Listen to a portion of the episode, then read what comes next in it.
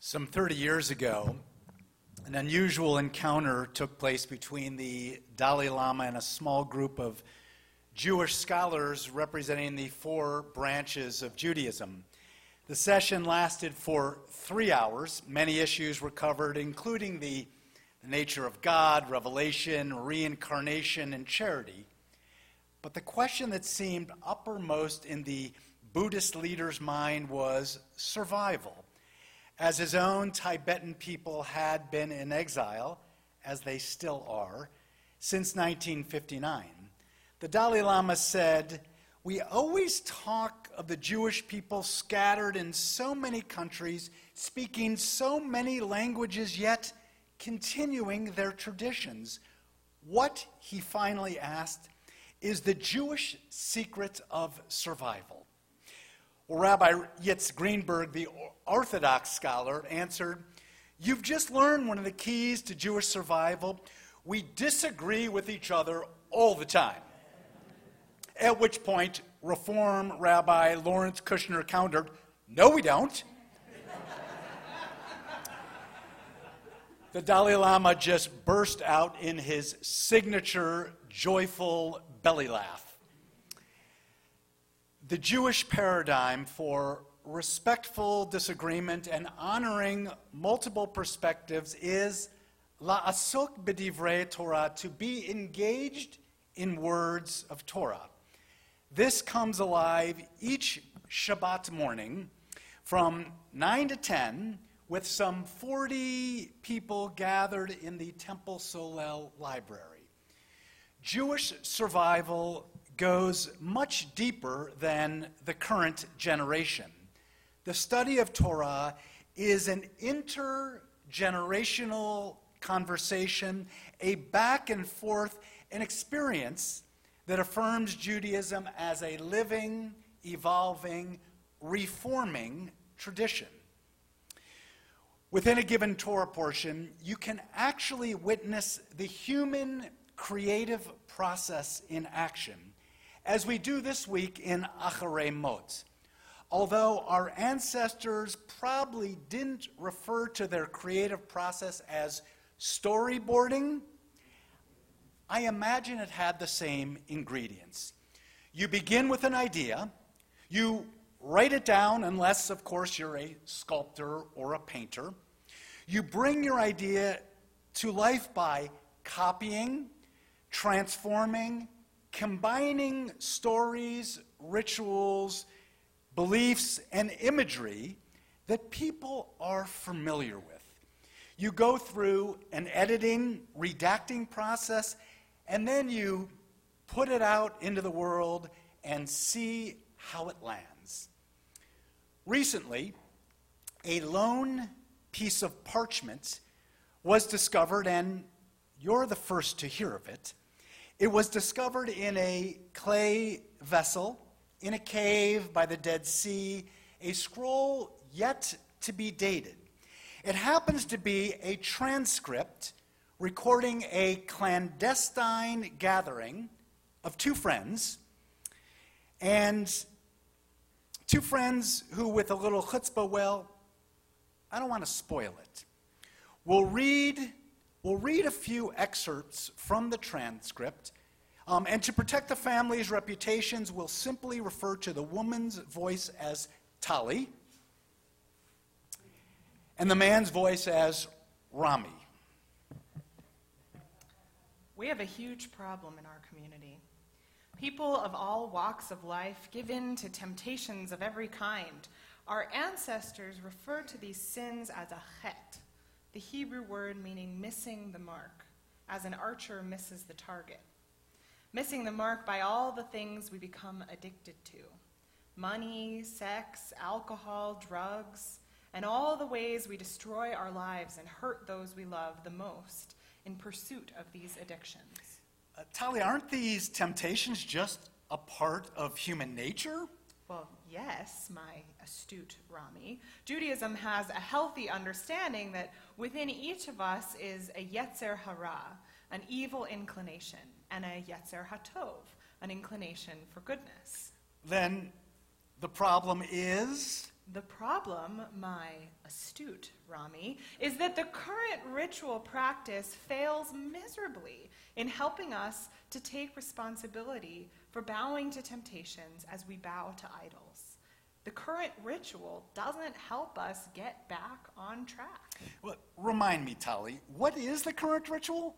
Well, let me read it to you. I just happen to have a draft of a book that has the working title Vaikra. The Greeks already got wind of it. They want to call it Leviticus, which Aaron and his sons will be thrilled with. Anyway, here it is, directly from the draft. Aaron, the high priest, shall take a he goat and let him stand before God at the tent of meeting. Aaron will designate this goat for God as a sacrifice for God. Aaron will then slaughter the goat, and through this goat will offer repentance for himself and all the Israelites. In all due respect, Tali, what's wrong with this ritual? It seems pretty easy, an easy way to clean the slate at the beginning of each year. Well, look around, Rami. Does this ritual really look like it's changing people's behavior? I see more and more people within my own family, my friends, news reports. I've read chiseled on tablets each week. Of great sadness, broken homes, suicides, low sense of self esteem, no support to unshackle themselves from addictions that become diseases. Quite honestly, Rami, I too am struggling and desperately looking for a way to make a change in my life, to return to my best self. I'm just at a loss. Well, I must say, Tali, you've opened my eyes and challenged me to, to step forward with a courageous, creative voice I never knew existed. You say this book, Vaikra, is a draft. Well, what if we honor the familiar ritual of Aaron sacrificing a goat for himself and the rest of the Israelites while inserting a new ritual side by side? Something like this Aaron shall take two he goats and let them stand before God at the tent of meeting. And he shall place lots upon the two goats, one designated for God and one designated for the demon, Azazel. Aaron will then slaughter the goat designated for God, and through this goat will offer repentance for himself and all the Israelites. The other goat, designated for the demon Azazel, shall be left standing alive before God to make repentance with it and send it off into the wilderness. Aaron shall lay both his hands upon the head of the live goat and confess over it all the sins of the Israelites, putting them on the head of the goat.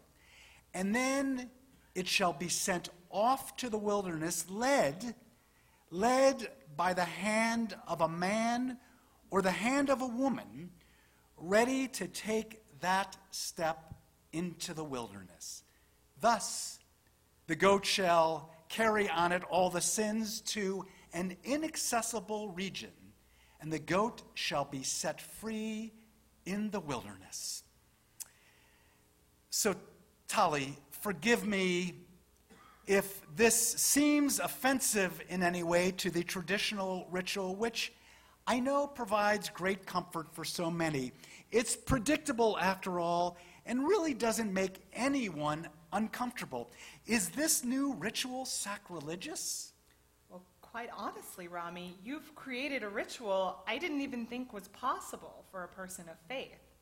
A ritual that respects the role of healthy religious leaders, institutions, and a higher power in our life, however we experience it, while not being a substitute for our own agency and hard work.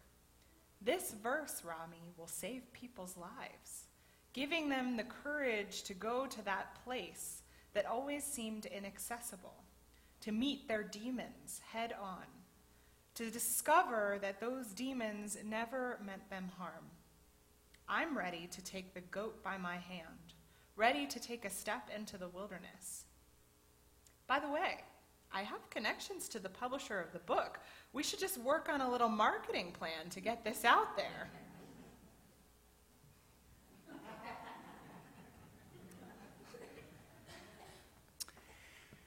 As the Jewish people have protected and cherished Torah in each generation, so does the ever evolving, divinely inspired words of Torah continue to sustain our lives today.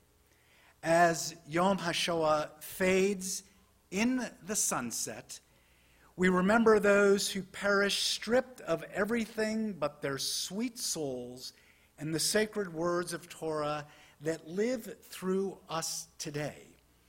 With Yom HaZikaron and Yom HaAtzmaut approaching next week, we prepare to honor those who have given their lives for the modern state of Israel that is created around this book of Torah, a homeland for any Jew around the world, a spiritual home for all Jews and citizens of all faiths, living the sacred words of Torah that continue to be the key to our survival and an inspiration for all people seeking hope, light, love, and peace. Shabbat Shalom.